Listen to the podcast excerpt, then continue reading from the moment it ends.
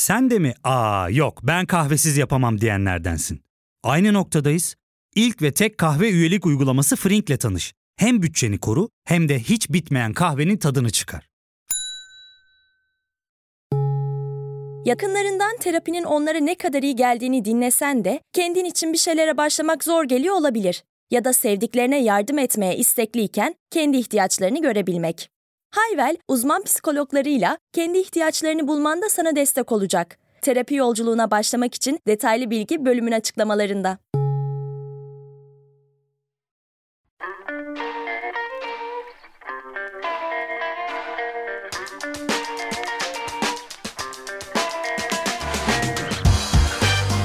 Transpor'dan herkese merhabalar. Türkiye Kupası'nı Fenerbahçe kazandı. Başakşehir'le karşılaştılar İzmir'de ve Fenerbahçe baştan sona üstün götürdüğü müsabakadan 2-0'lık galibiyetle ayrıldı. Arda Güler de gerçekten maça damga vuran oyunculardan bir tanesi oldu Batu ile birlikte. Bu maçı konuşacağız. Olcan Akçe ile birlikteyiz. Olcan selamlar. Selam abi. Bu maç dışında tabii City'nin Şampiyonlar Ligi finalinde konuşacağız. NBA'de final var. Onu da konuşacağız. Ama önce Türkiye ile başlayalım ve Fenerbahçe'yi tebrik ederek başlayayım. Seni de tebrik edeyim. Teşekkürler abi çok Kupa almayalı bayağı olmuştur. Lisedeydim işte ben en son. Evet. 10 sene oldu. Hayırlı olsun. Nasıl kutlayacağımızı unutmuşuz gerçekten.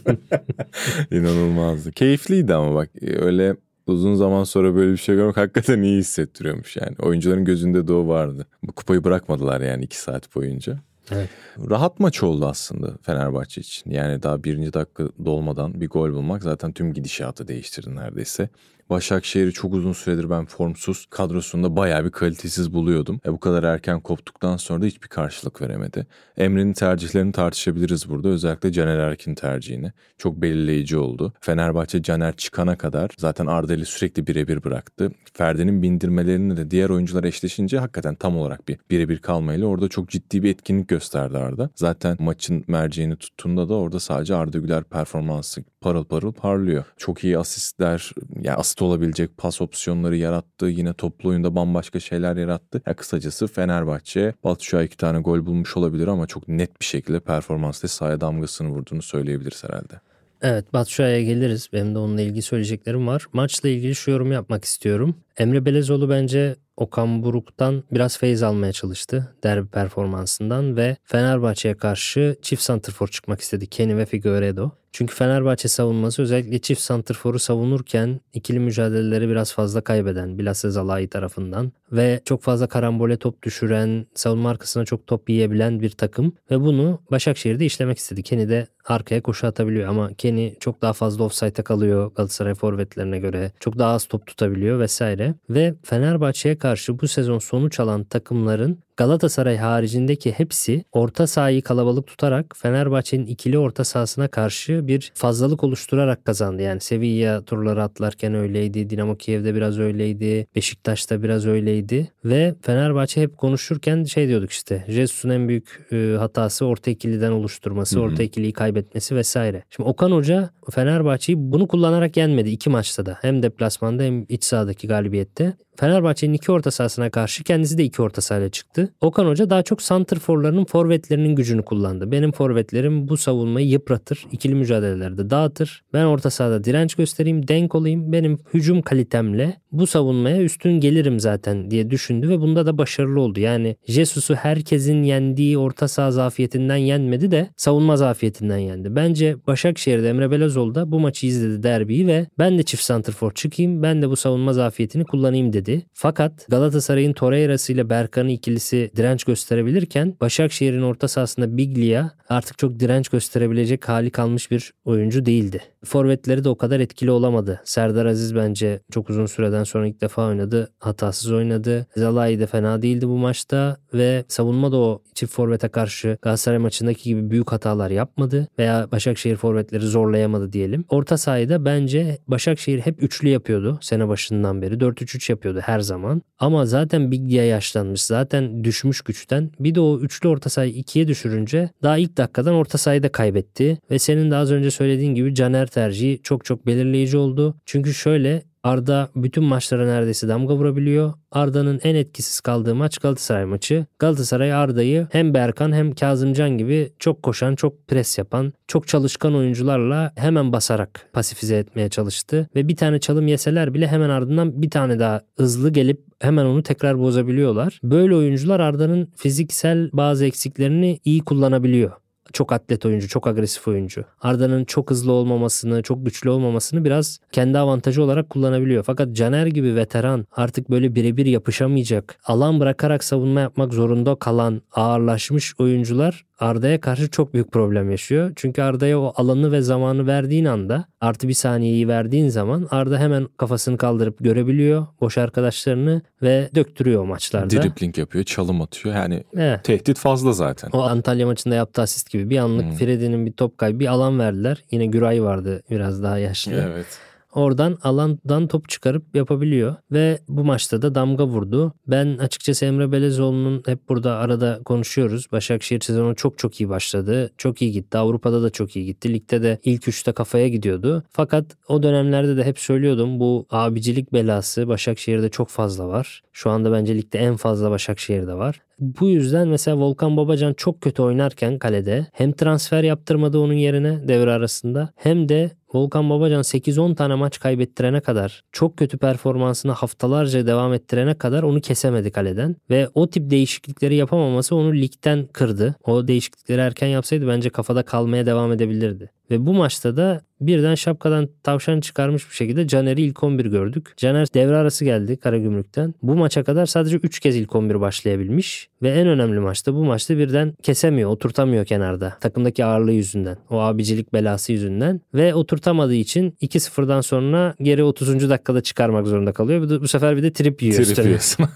Aynen öyle. Daha beter yani. Bu sene Emre Belezoğlu'nu zora sokan durum bu abicilik olayını yapamaması oldu. Çünkü eskiden takım arkadaşıydı ama şimdi hocaları ve bu sorunu biraz fazla hissettiler bence. Ya aslında maçla ilgili de bence öyle çok detay ineceğimiz bir noktada yok. Başakşehir hakikaten hiçbir varlık gösteremeyince Fenerbahçe için benim beklediğimden çok daha rahat bir maç oldu. Ya belki bu maçla beraber Batu Şahit iki gol atmışken işte Arda zaten son haftalarda iyice ilk 11'e monte olmuşken biraz daha genel sezonun istersen özetini çıkaralım. Evet. Batshuayi ile ilgili bir cümle kurayım mı ben de? Tabii. Batshuayi hem geç geldi Fenerbahçe'ye. Çok geç yapıldı transfer. Aslında o kadar geç yapılacak bir durumda da değildi bence yani. Onun daha erken bitirilmesi lazımdı. Orada da bir yönetime eleştiri yapalım yine. Yani her nereden tutsak zaten Fenerbahçe yönetiminin elinde kalıyor. Batshuayi Beşiktaş'ta istenmeyen adam olmuş. Sen istiyorsan onu al Temmuz ayında yani. Senin için önemli bir parça çünkü. Hocanın sistemine çok uygun. O transfer çok uzadı. Çok uzadığı için ilk 11'e oturması çok uzadı. Eylül aylarını falan buldu.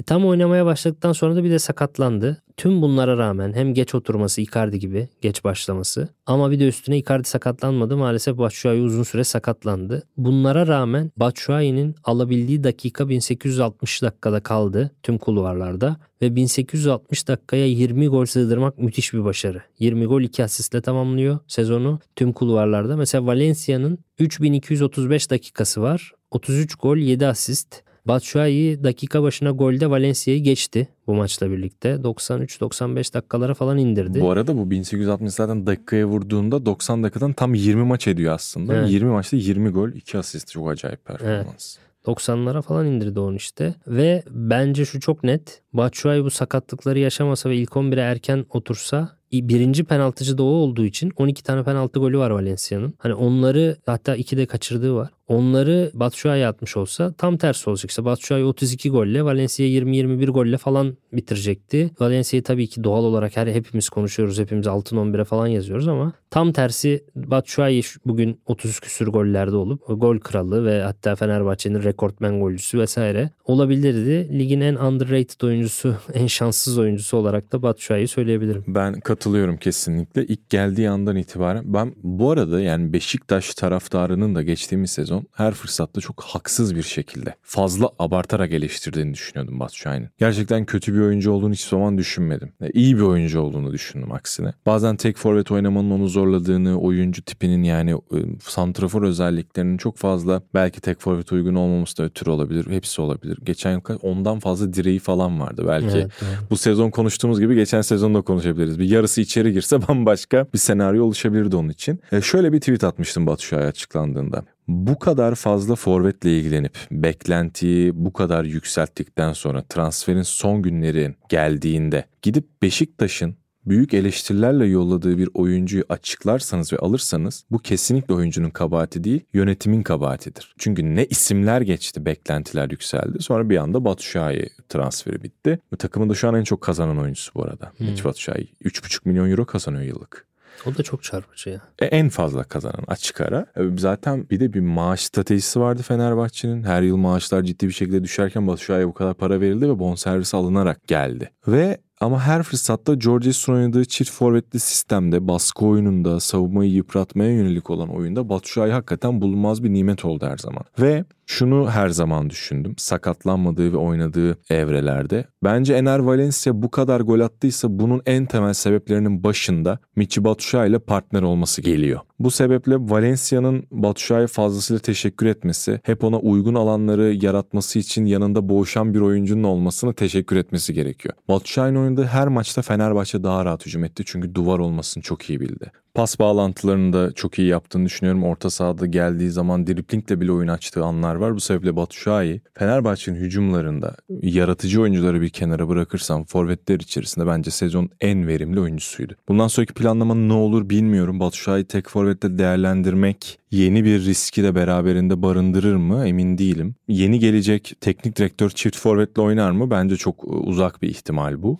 Ama çok örneğin, az hoca var zaten. Çok az hoca var. Aynen öyle. Jesus Mesela Ceko adı geçiyorsun. Batshuayi gibi 3-3,5 milyon euro yıllık alan bir oyuncu Ceko'nun yedeği mi olacak gel, gelirse? Burada soru işaretleri var. Batshuayi de hakikaten tek santrfora pek uygun bir profil değil ya. Yani bitiricilik bazen soru işareti oluyor. Çift santrforda çok etkili, çok iyi bir yardımcı, çok çalışkan, fizik gücü çok yüksek olduğu için her türlü dağıtıyor falan ama hmm. tek santrfor için işte bitiricilik gibi özellikler de gerekiyor. Onlarda da eksik kalıyor gerçekten. Veya ceza sahası içi golcülüğü sezileri, ön direk, arka direkler onları Icardi gibi yapamıyor mesela veya bitiricilik Abu Bakar gibi üst seviye değil yani. O yüzden tam bir ikinci forvet yani çift forvet oynama oyuncusu aslında. Orada %100 doğru 3,5 milyon euro veriyorsun. Çift forvet oynamazsan yedeğine 3,5 milyon euro falan bunlar biraz şey olabilir. Öte yandan Jorge Jesus da veda etti Fenerbahçe'ye. Hatta biz podcast hazırlanırken İrfan Can Kahveci'nin işi de Fenerbahçe'ye veda eder gibi bir açıklamada bulundu. Tüm zafer için teşekkürler. Hatırlanacaksın. Et Yazmış. Fenerbahçe evet. gibi bir şey İrfan'ın yapmış. eşi bu. Belki yazan. çeviri hatası olabilir mi diye düşünüyorum ama sanmıyorum. Evet. Ya bilmiyorum ilginç. Zaten Beşiktaş iddiaları geçiyordu İrfan için. Husti de hep geçiyor. Olabilir. Dün de çok kötüydü bence. Ya, Zaten var. genelde evet, son dönemde psikolojik olarak da bayağı düşmüş gözüküyor. Bu arada çok pardon arayı da eklemek isterim. E, Michi Batshuayi ile alakalı Arabistan'dan teklif aldığına yönelik de zaten 7,5 milyon euro civarı bon servis. E, bir haftadır bir haber dolaşıyor. Fenerbahçe'nin zaten santrafor bölgesinden biraz tasarruf etmesi lazım tek forvet oynayacaksa eğer. Evet yani yeni gelecek teknik direktör tek santrfor isteyecekse muhtemelen Batshuayi'den böyle bir parayı getirin güzel bir tek santrfor alın Hı-hı. diyebilir. Evet. Bu arada Arabistan'dan Icardi için de hani 20-30 milyon euro maaşlar her yere salça olmaya başladılar zaten. Evet yani Avrupa liglerini kırabilir. Çünkü şöyle eskiden şöyle oluyordu Olcan. Türk takımları ekonomide bu kadar kötü olmadığı için 6-7 milyon eurolara kadar çıkabiliyordu maaşlarda. İşte Arabistan'dan da 10 milyon euro gelse hadi 3 milyon az alayım ama Avrupa'da kalayım, Avrupa'da Şampiyonlar Ligi oynayayım falan şeklinde ikna edebiliyorduk onları. Ama şu anda Türkiye'de benim hatırladığım bir futbolcuya verilmiş maksimum yıllık maaş 6,5-7 milyon euro bandında. Robin van Persie'ye bu para verildi. 6,5'tu diye hatırlıyorum. Drogba'ya 6,5 verdi Galatasaray ve Falcao'ya 7 verdi yıllık. Maksimum bunlar. Hiç 7'nin üzerine çıktığımızı hatırlamıyorum. 7,5-8 şimdi dinleyenlerimiz belki hatırlatır bize sosyal medyada Yok, falan yazar. hatırlamıyorum. Bugün hiç çıkamayız. Ama yani, yani evet şu anda hiç çıkamazsın. Hani 7'lere versen bile adamlar 30 veriyor artık. 10 vermiyor. Yani onlar piyasayı çok yükseltti.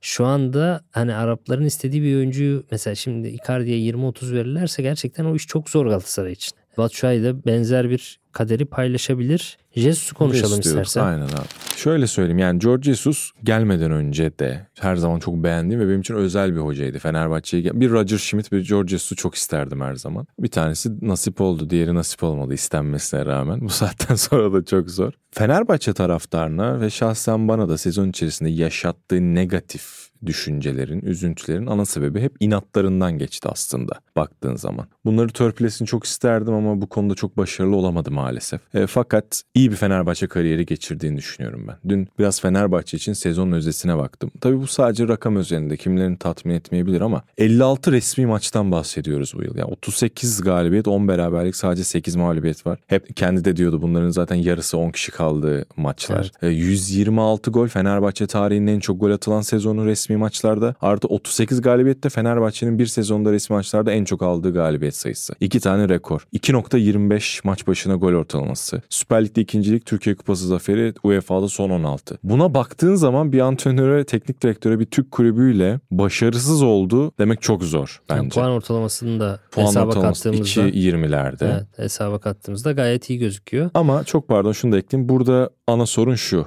Fenerbahçe'nin 56 resmi maçta yediği 58 gol. Bu problem. Ben de o tweetini görmüştüm ve daha kısa özeti de iyi hücum kötü savunma demiştim. Bunu zaten haftalardır konuşuyoruz. Aynen öyle. Maalesef Kim Min-jae'den Samet'e düşmek. Burada Jorge Jesus'u da çok eleştiriyoruz. Transferlerde büyük hataları oldu ama bu transfer dediğin sadece hocanın yaptığı bir şey değildir. Olmamalıdır. Büyük takımlar sadece hocaya bırakmaz. Scout ekipleri vardır. Sportif direktörleri vardır. 50 tane filtreden geçer. Hı hı. Ona göre alırlar. Fenerbahçe'de böyle bir filtre delik deşik olduğu için daha ilk işte Komollilerden itibaren laçkalaştığı için ne geldiği ne gittiği belli olmuyor. O yüzden Kim min gönderip Gustavo transfer edebiliyorsunuz. Ve bu yüzden de Fenerbahçe çok fazla gol yediği için de ben de bu yarışta Galatasaray'ın arkasında kaldığını düşünüyorum. Bir numaralı etken kötü savunma olduğunu düşünüyorum. Ama ben de şu istatistiğe baktım. Dün akşam aklıma geldi bu maçı izlerken. Şunu düşündüm. Ya bu Jorge Jesus ne kadar ağır mağlubiyet alırsa alsın bir sonraki maçta oyuncularını %100 motivasyonla sahaya sürmeyi beceriyor. Bu inanılmaz bir karakter kalitesi özelliği. Jorge Jesus'ta böyle bir Meziyet. teknik adam güçlü karakteri var. Çok güçlü bir karakter bu. Çünkü şöyle Beşiktaş'a karşı kendi evinde 10 kişi kalmış Beşiktaş'a karşı 1-0 önden 4 tane yiyorsan 4 gün sonraki maç çok sancılı geçer. Taraftar en küçük hatada ıslıklar, yuhalar ki bunlar da oldu altta ıslıkladılar falan Tabii. yaşandı yani. Ve o maçların kırılması son derece muhtemeldir. Ersun Yanal kırıldı gitti. Ersun Yanal sezonun ilk yarısında müthiş top oynatıyordu. Liderliğe gidiyordu. İki tane maç arda arda kaybetti. Dağıldı takım. 8-10 maç kaybetti. Dağıldı. Ersun Hoca da kalmadı. 19. haftada evet. Alanya maçıydı. Dağılmıştı. Evet. Çok iyi. Bir örnek. sürü hoca var bu şekilde bunu yaşayan. Fakat o Beşiktaş maçından sonra hoca Jorge Jesus galiba Kayseri ile oynanan Türkiye Kupası'ydı 4 attı. Trabzon'a deplasmanda kaybetti. 3 gün sonra Hatay'la oynadı 4 attı. Galatasaray'a iç sahada 3-0 kaybetti. Berbat bir maç Fenerbahçe açısından. Gitti Gaziantep'i deplasmanda yendi. Bu maç öncesinde işte Galatasaray şampiyon olmuş. Rahat Galatasaray'a hiç diş geçiremedi. Şut atamadı. 3-0 çok kötü berbat bir mağlubiyet. Herkes çökmüş durumda. Başakşehir'i top göstermeden yendi. Ezerek yendi. Şunları da ekleyeyim mi? Büyük maçlar dışında Fenerbahçe'nin bence şampiyonluğu kaybetmesindeki en büyük sebep olan iki maç. 3-3'lük İstanbul Spor maçı. Türbün sahaya iniyordu evet. neredeyse maç sonu. Ben stat'taydım. Ondan sonra gitti Sivas deplasmanında 10 kişi evet. 3 attı. Bu da çok çarpıcı. Giresun'la 1-1 berabere kaldı.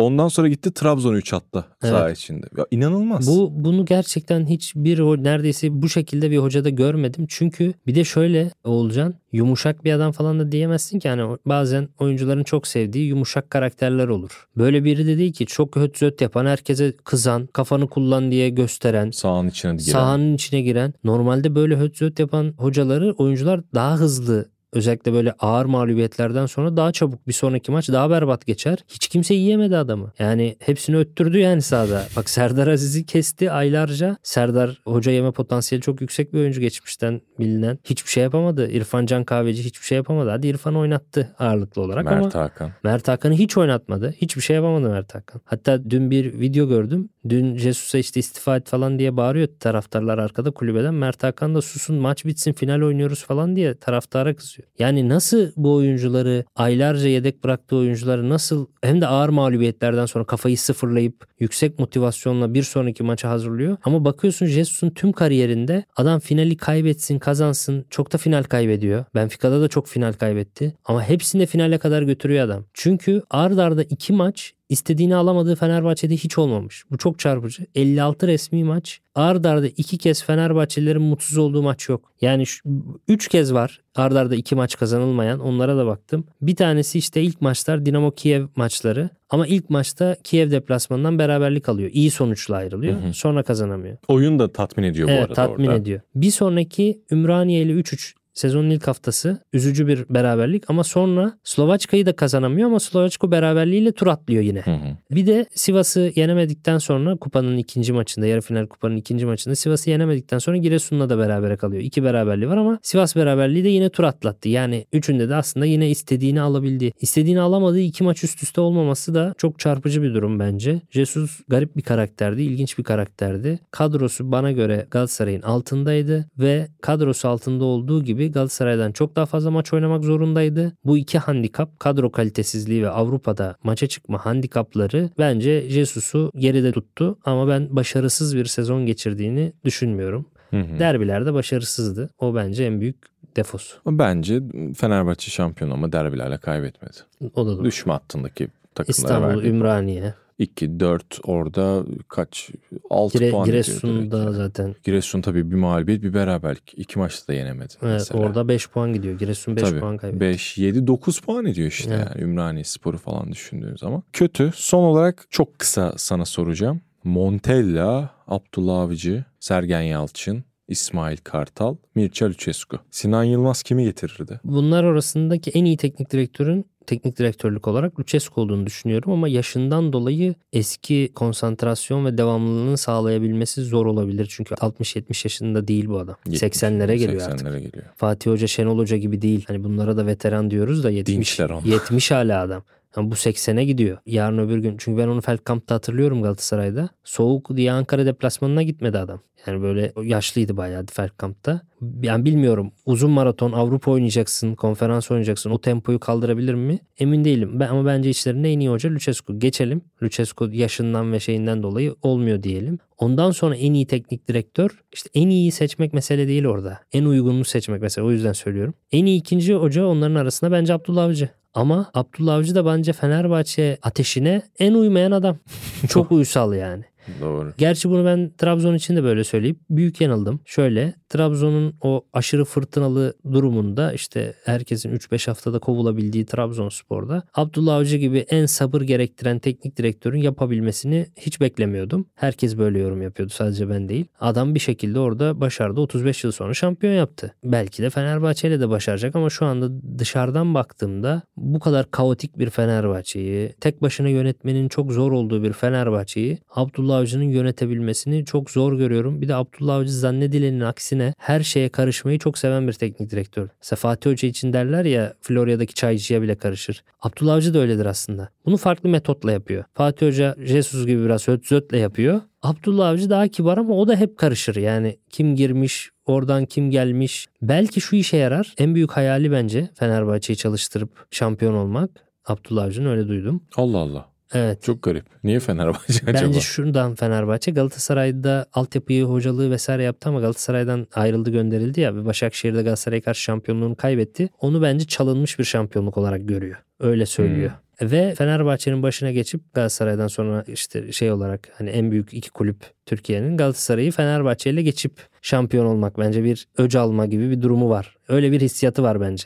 Abdullah Hoca'nın. O yüzden bence en büyük hayali onu gerçekleştirmek. Lucescu'da da üç büyük takımla şampiyon olma motivasyonu olur mu acaba? Yani Lucescu'da şey motivasyon, garip bir motivasyon. En çok kupa alan dünyadaki aktif, aktif teknik direktörler arasında zaten hani ilk üçlerde falan yani Guardiola'nın ak- önünde. İkinci aktif mi? olması da Evet. ikinci. Sir Alex Ferguson. Bir, ikinci şey. Aktifte birinci o zaman. Aktifte birinci evet. Yani bu adamın motive olmaya ihtiyacı yoktur zaten yani. O kadar kupa alıp doymuyor 77 yaşında hala hocalık yapıyorsa yani bir şeye motive etmeye gerek yok yani. Ben açıkçası tüm bunlar dışında Sergen Yalçın'ın ilginç bir karakter olduğunu düşünüyorum. Sergen Yalçın'la da ilgili şunu söyleyeceğim. Bu kadar garip bir ülkede bir takımdan bir takıma gitmenin bu kadar zor olduğu ve taraftarların asla kabullenmediği ülkede bir tane insan evladına imtiyaz tanınmış. O da Sergen Yalçın. Hiç kimse kızmıyor. Galatasaray'da oynuyor. Oradan Fener'e gidiyor. Oradan Beşiktaş'a gidiyor. Hiçbir takım taraftarı da ya Sergen niye gittin demiyor. Öyle bir medeniyet sadece Sergen böyle bir bilet almış yani.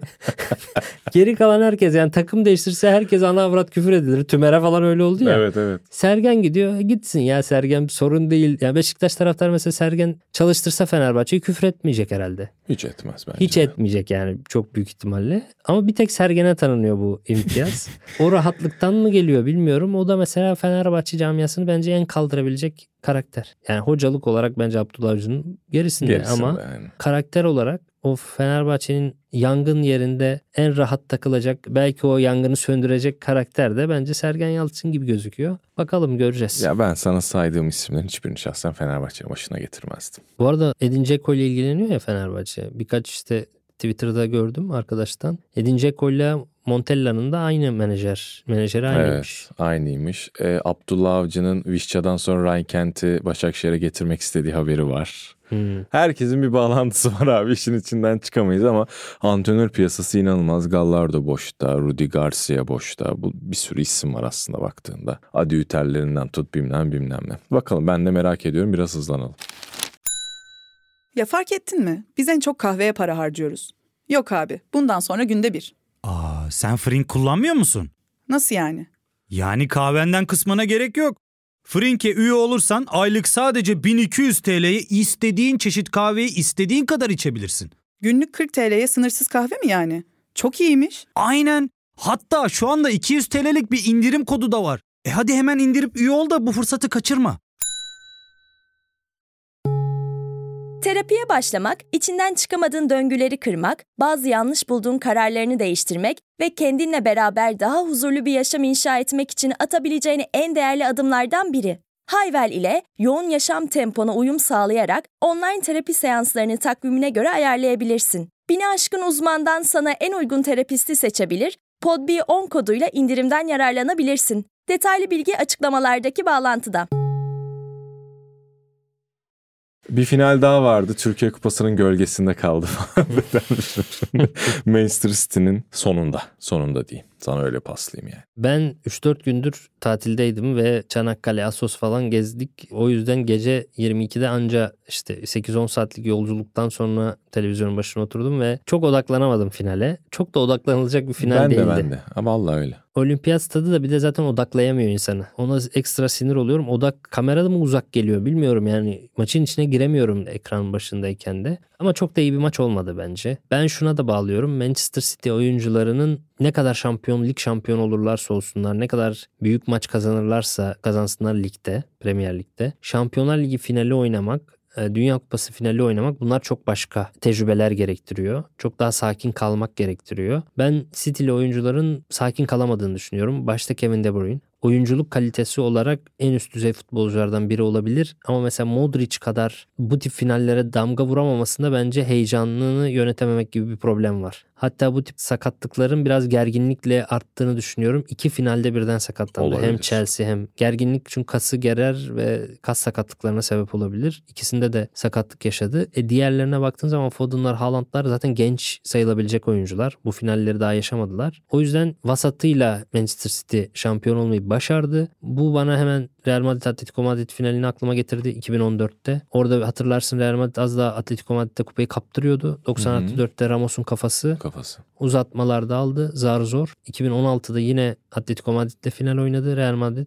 Yine penaltılarla yine zar zor aldı. Ama o iki finali aldıktan sonra o tecrübeyi edindikten sonra Juventus'a 4 attılar. Bir sonraki finalde bir sonraki finalde Liverpool'a 3 attılar. Daha sonraki son işte 2 yıl önceki finalde de yine Liverpool'u rahat geçtiler. Yani o finalleri oynama tecrübesi çok başka hale getiriyor. Hatta benim iddiam şu. Inter'le City yarı finalde karşılaşsaydı, Real Madrid de bir şekilde finale çıksaydı, City bu topu Madrid karşısında oynasa Madrid o kupayı çok rahat bir şekilde alırdı. Real Madrid o maçı Olimpiyat stadında Real Madrid olsa tek maç, o 4 yiyen City'den 4 yiyen Real Madrid o finali alırdı. Ben bu Haaland'lar, Foden'lar bu finalleri oynasın. Birkaç Şampiyonlar Ligi finali sonrasında çok çok daha başka bir Manchester City olacağını düşünüyorum. Yani çok daha güle oynaya. Bu Real Madrid'in 3 sene üst üste Şampiyonlar Ligi şampiyonu olması vesaire gibi rekorları da kırabilecek, o tip hegemonyayı kurabilecek bir takım olduğunu düşünüyorum. Inter Inzaghi'nin iyi bir maç planı olduğunu düşünüyorum ama sana şöyle yönelteyim ben soruyu.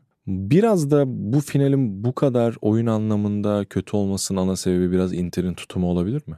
Yani evet ama mecburdu biraz onu yapmaya zaten. Hani City'yi pasifize edebilmek için biraz gücünü. Bence Inter'in yani planları doğruydu ve iyi de işledi. İyi gerçekten iyi işledi. Ama şunu da söyleyeyim. Yani Rodri'nin golünden sonraki bölümde zaten maç öyle oynanır ya. Başka türlü oynanmaz yani. Skora göre oynanır finaller zaten. Hani Lukaku'nun kaçırdığı, Martinez'in kaçırdığı falan deniyor da zaten hani bir iki pozisyon ve yani bir buçuk iki pozisyon verilebilir yani. O kadar da Inter 50 tane gol falan kaçırmadı yani. Ee, ve maç 0-0 olsa muhtemelen City'nin pozisyonları olacaktı. Inter'in değil. Maç eşitken City'nin çok daha hakim olduğu. City'nin öne geçtikten sonra da Inter'in biraz pozisyon bulduğu bir maçtı. Ama Inter'in yine de doğru ve iyi oyun oynadığını düşünüyorum. Abi futbolu kapatmadan bir konu daha var aslında hatta iki konu diyebiliriz burada. Şimdi Fenerbahçe'nin puan ortalamasıyla şampiyon olamamasından bahsediyoruz. Galatasaray rekor kırdı. Beşiktaş'ın da puan ortalaması. Şampiyonluk puan ortalaması. Ee, ben de aynı şeyi düşünüyordum ama sen bunu çok uzun süredir söylüyorsun ve sana burada kesinlikle katılıyorum. Anadolu takımlarının en kötü sezonu Evet. muhtemelen. Evet gerçekten. Kuvvet anlamında. Yani ben 25 yıldır falan takip ediyorum devamlı Süper Lig'i. Bu kadar kötü Anadolu takımını hiç hatırlamıyorum. 25 yıldır hiç hatırlamıyorum. 9. olmuş Kayserispor. Normal bir sezonda Kayseri çok net küme düşerdi. Yani oyun falan öyle yani Çağdaş Hoca'yı övüyoruz imkansızlıklarından transfer yapamamasından falan ama ben mesela fazla övemedim Çağdaş Hoca'yı. Çünkü bence iyi oynamıyorlar yani. Çok eksikleri var. Biraz kötü sezonundan dolayı ilk 10 yapabildiler. İstanbulspor gibi bir takımın ligde kalabilmesi falan inanılmaz bir iş. Başka bir sezon olmaz olsa 20'li puanı bulamadan düşerdi. 10 küsür puanlarla yani dibin dibi yaparak düşerdi. Ben Antalya Spor'da ekleyeyim. O çok Evet, kötü oynuyor. berbat oynayıp Berbat ligde oynayıp kaldılar. ligde kaldı. Bir de ligde düşme korkusu yaşamadan ligde kaldılar yani. O kadar berbat oynamalarına rağmen. Aynen öyle. Bir tane takım var sadece iyi Anadolu takımı Adana Demirspor. Onlar da Fenerbahçe'nin Türkiye Kupası'nı almasıyla Avrupa yapacaklar. E, hak ettiler. Onlar adına da çok sevindim. Belhan da mükemmel bir sezon geçirdi. O ona vurguyu mutlaka yapalım. Umarız Anadolu takımları güçlenir. Çünkü Anadolu takımları güçlenmezse ligin üst sırasını da kalitesini arttırması çok zor. Çünkü güçlü rakipler arttırıyor o şeyi. Ve zaten bu sene gelecek sene yani sadece 4 takımla Avrupa'dayız. Onların 3'ü konferans çok düşük seviyede. Bunlar gerçekten çok çarpıcı şeyler. Bunu mutlaka önümüzdeki senelerde düzeltmek lazım. Bir de ben bu sene özellikle şunu çok net öğrendim. Son iki senede şunu çok net öğrendim diyebilirim. Futbolda yıllarca sakatlık vesaire de yaptık. Futbolda oyun içiyle ilgili özellikler çok değerli. Hep onları konuşuyoruz zaten. Tekniğini, fizik kalitesini vesaire çok konuşuyoruz. Ama bu sene bana şunu gösterdi. Saha içi özelliklerinden çok bazı futbolcuların karakter gücü futbolculuğu daha çok etkileyebiliyor. Yani hatırlarsan Erden Timur sezon başında karakter testine sokuyoruz transferlerimizi. Bir şirketle anlaştık ve onlar bize karakteriyle ilgili sunumlar yapıyor vesaire demişti. Bunun ne kadar önemli olduğunu geçen seneki Galatasaray ve bu seneki Galatasaray'a baktığında öğrenebiliyorsun. Örneğin bence Çıkıldağ oldukça zeki bir oyuncu ama karakteri çok zayıf olduğu için Sönük. sönük bir karakter olduğu için ve fizik gücü düşük olduğu için o oyun zekası yeterli kalmıyor. Geliştirmesine engel oluyor ve 2-3 yıldır hiç gelişemedi. Yine Halil Dervişoğlu mesela tekniği ve yeteneği çok çok etkileyici, çok potansiyelli. Ama yine karakteri zayıf olduğu için ve fizik kalitesi de zayıf kaldığı için o da mesela iki senedir kendisini hiç geliştiremedi. Beşiktaş'taki Güven Yalçın öyle. Potansiyeli, vuruş tekniği falan gayet iyiydi ama karakteri zayıf ve gelişmiyor. Tam tersine bu sene alınan Rashica'dır, Torreira'dır, Icardi'dir bunların hepsinin karakteri güçlü. Ve aslında en güzel örnek mesela Kerem'in top kontrolü zayıf diyoruz. Erzincan'da vesaire öğrenemedi. Halil ise Hollanda'da çok iyi öğrendi. Halil'in top kontrolü çok daha iyi. Ama Kerem'in Halil'e göre veya işte Çıkıldağoğlu'na göre çok çok çok güçlü bir karakteri var. Eleştirilse de çok inanarak çok hırslı oynuyor. İyi oynadığında da çok hırslı oynuyor. Güçlü karakter bazen o saha içindeki yeteneklerin de çok çok daha önünde değerde. Bence bu sene bunu çok gördük. Şimdi sen söyleyince bir düşündüm de Barış Alper Yılmaz falan kendini yırtıyor o hani Evet. gol kaçırdıktan sonra. Kerem Kazımcan öyle. Öyle. Bak evet Galatasaray. Ya mesela- Berkan öyle. Mesela Berkan Taylan örneği de çok şeydir. Taylan'ın tekniği Berkan'dan daha iyidir. Ama Taylan Galatasaray'da kalamadı, kırıldı. Berkan yediği tüm dayağa rağmen geçen sene En üstünden geçtiler adamı. Evet, yani gerçekten üstünden öyle. geçildi. Ama kaldı. Ayakta kaldı. Karakter olarak güçlü kaldı çünkü. O yüzden ben de hani bu iki senede futbol adına bunu öğrendim yani. Daha önce bu kadar farkında değildim oyuncu karakterini. Tabi burada karakterden kastım şey değil yani kızınıza damat seçme değil yani. İyi kara iyi huylu anlamında demiyorum. Pep Guardiola'nın bir sözü vardı John Stones için. Çok eleştiriliyordu o zamanda. Basın toplantısında da şeyler de muhabirler de eleştirdi. Ee, burada söyleyemiyorum Türkçe'de küfür olarak geçiyor çünkü. John Stones had more personality than all of us here together in this room. More balls than everyone here guys. O çok mesela çarpıcıydı ve o Stones'la şimdi mesela e, bambaşka şey, bir şey yarattı. Bambaşka bir şey yarattı. O da karakter gücünü gösteriyordu. Bu da son iki senede bence Türk futbolunda öğrenilmesi gereken en çarpıcı örnekti. Evet hakikaten şimdi sen dedikten sonra bazı oyuncuları düşündüğümde çok net. Sivrilenlerin nasıl karakter olduğu, kaybolanların nasıl karakter olduğunu hakikaten çok net bir şekilde görüyorum. NBA finalleri sert bir geçiş oldu. ee, Denver Nuggets Miami karşısında 3-1 önde abi. Yine şom ağzımı açsam mı bilmiyorum. Bir basketbol mucizesi olmazsa Denver Nuggets artık şampiyon oldu diyebiliriz. Öyle bir totem yapayım. Çünkü ben Miami'nin şampiyon olmasını istiyorum. Nikola Jokic tabii ki seriye damga vuruyor herkesin beklediği gibi. Ant'la sohbet ediyorduk. Yani ben Jokic için kalkıyorum şahsen. Miami'nin kazanmasını istesem de. 4 maç geride kaldı. 3 kez triple double yaptı. Final serisinde yapıyor bunu. İzlemesi biraz sinir bozucu. Onu çok net bir şekilde söyleyebilirim ama Denver'ı bence iyi kılan şey yine Ant'la sohbet ederken uzun zaman sonra basketbol oyunu anlamında beni Denver kadar tatmin eden bir takım olmamıştı. Jamal Murray, Aaron Gordon her parçasıyla hakikaten bambaşka bir performans sergilediğini söyleyebiliriz. Denver kazanır ve şampiyon olursa bu arada içinde bulunduğu Kuzey Batı grubundan 46 sene sonra ilk kez bir şampiyon çıkacak iddialı bir e, sayı. Kuzey Batı'dan çıkan son şampiyon da 76-77 sezonunda Bill Walton'lı Portland Trail Blazers olmuştu. Ee, yine benim basketboldan sonra herhalde en çok sevdiğim spor tenis. Roland Garros maalesef çok iyi bir şekilde takip etme fırsatım olmadı bu yıl. Nadal olmayınca çok takip edesim gelmedi Roland Garros'u ama orayı da Novak Djokovic kazandı beklenen gibi. Bu Djokovic çok sevilemiyor bir türlü ya. E, o, şimdi cümlelerimin devamında onu söyleyecektim. Yine sen gelmeden biz Ant'la e, offline bir program çektik aslında tenis üzerine. Ya ben Djokovic'i hakikaten hiç sevmiyorum. E, ama sosyal medyada şeyi gördüm maç oynarken. 3-0 geriye düşerek başladı maça. Yanımda da bir arkadaşım vardı. İşte Roland Garros kaçırdık ya falan dedim. 3-0 olmuş ama buradan dönebilecek tek ruh hastası da bu Djokovic dedim yani. Sinir çünkü çelik. Herif de mimik oynamıyor. Çok saçma sapan bir adam. ee, aynı zamanda da 23. zaferi oldu bu. Erkek tenisçiler arasında da tarihin en çok Grand Slam kazanan ismi oldu. Nadal'ı geçerek. E, Djokovic'in rakibi Ruud da geçen seneden sonra bu sene Roland Garros'ta finale çıktı ama yine kaybetti. Kendisinin bir suçu yok.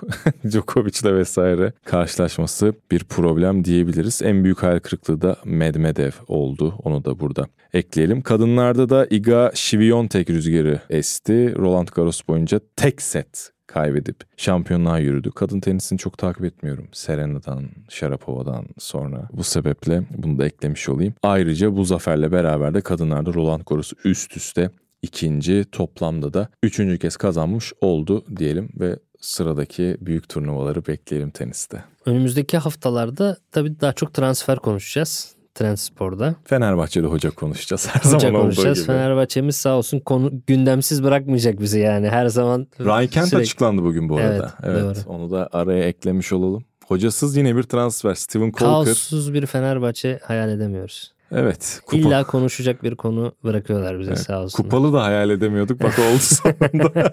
Belki kaoslar da biter ama e, ilk kez sezonu başladığı teknik direktörle bitiren Fenerbahçe yönetiminde Doğru. tebrik ederek kesinlikle işte istikrar olunca belki kupada geliyordur diye düşünüyorum. Aziz Yıldırım da böyleymiş ya ilk 4-5 evet. yılında. Yollamış yollamış. Sonra, sonradan bütün sezonu tamamlamaya çalışıyordu. Aynen öyle. Bundan sonra %90 Fenerbahçe konuşuruz herhalde tüm programlarda. Yok şimdi diğer takımlar da transfer yapmaya başlar. Gidenler, kalanlar vesaire onları bol bol konuşuruz. Çoğu insan zaten transfer dönemini normal sezondan daha çok seviyor. Daha çok dinleniyor, daha çok izleniyor programlar. O yüzden biz de dinleyenlerimiz tarafından yalnız bırakılmayız diye düşünüyoruz. Bizim de daha çok mesai yaptığımız bir dönem Doğru. aslında. Evet. Oyuncu izlemek, maç daha izlemekten insanlar daha merak zor. ediyor yani Kent nasıl oyuncu, işte gelecek oyuncular nasıl futbolcular nasıl ayak uydurur vesaire. Hayal kuruyorsun çünkü geleceğe dair pozitif hayaller. Ağzına sağlık olacak. Senin de abi. Bu sezon için teşekkürler. Sezonu evet. kapamış da olduk, bitirdik. Aynen öyle. Gelecek hafta o zaman transferlerle devam edeceğiz. Görüşmek üzere. Hoşçakalın. Hoşçakalın.